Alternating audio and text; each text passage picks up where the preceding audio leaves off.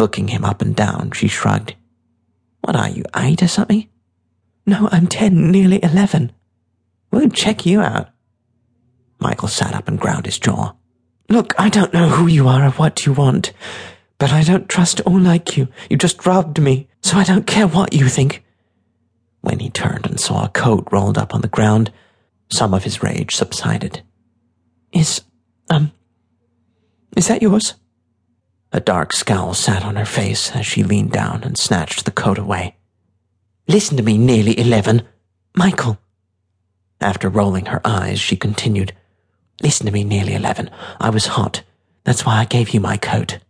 Michael noticed the goose flesh on her exposed arms and the steam that came from her mouth, so she didn't respond. She couldn't possibly be hot in this weather. Okay, she snapped. Michael nodded. His stomach rumbled, and he looked down at the cookies in his hand. When he slid the black plastic tray out, he said, There's only two left in here. That's your half. Another check of the wrapper, and he looked up at her. But there were six in the packet to start with. You're lucky you've got anything nearly eleven. You should consider yourself fortunate. I could have taken everything and left you for dead. But why don't I have three? You dropped one. After a quick look around, Michael looked back up at the girl. So where's the dropped one? I ate it. So you had four? You're a fucking asshole.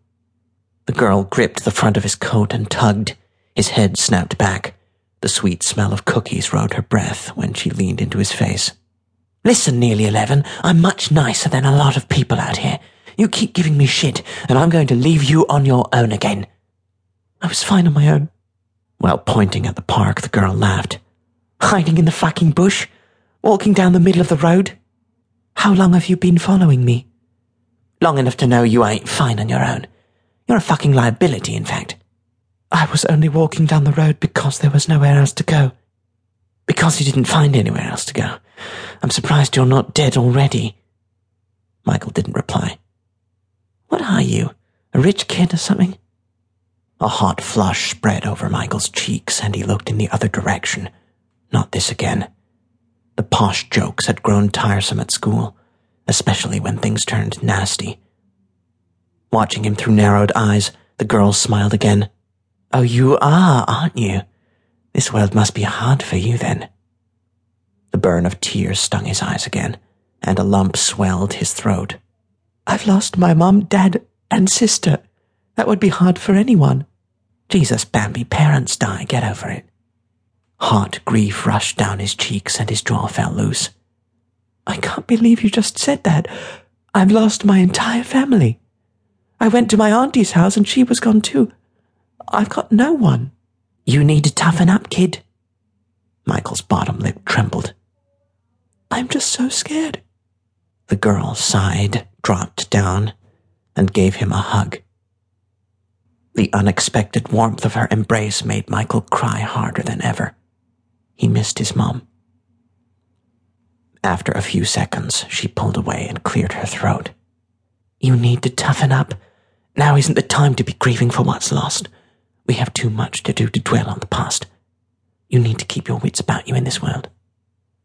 But I saw my dad die. I watched someone kill him. A confused frown crushed her face. I've got enough of my own shit. I don't need yours too, okay? Michael wiped his running nose and said nothing. We need to think about what's ahead of us. She then offered him her hand. My name's Lola, Lola Jackson. Michael? Michael Power. Snorting a laugh, Lola raised an eyebrow. Mike Power? You sound like a porn star. She shook her head. I can't call you that. I'll have to stick with nearly eleven. That okay with you? Did he have a choice? So, nearly eleven, where are you headed? Anywhere. I just want to find somewhere safe.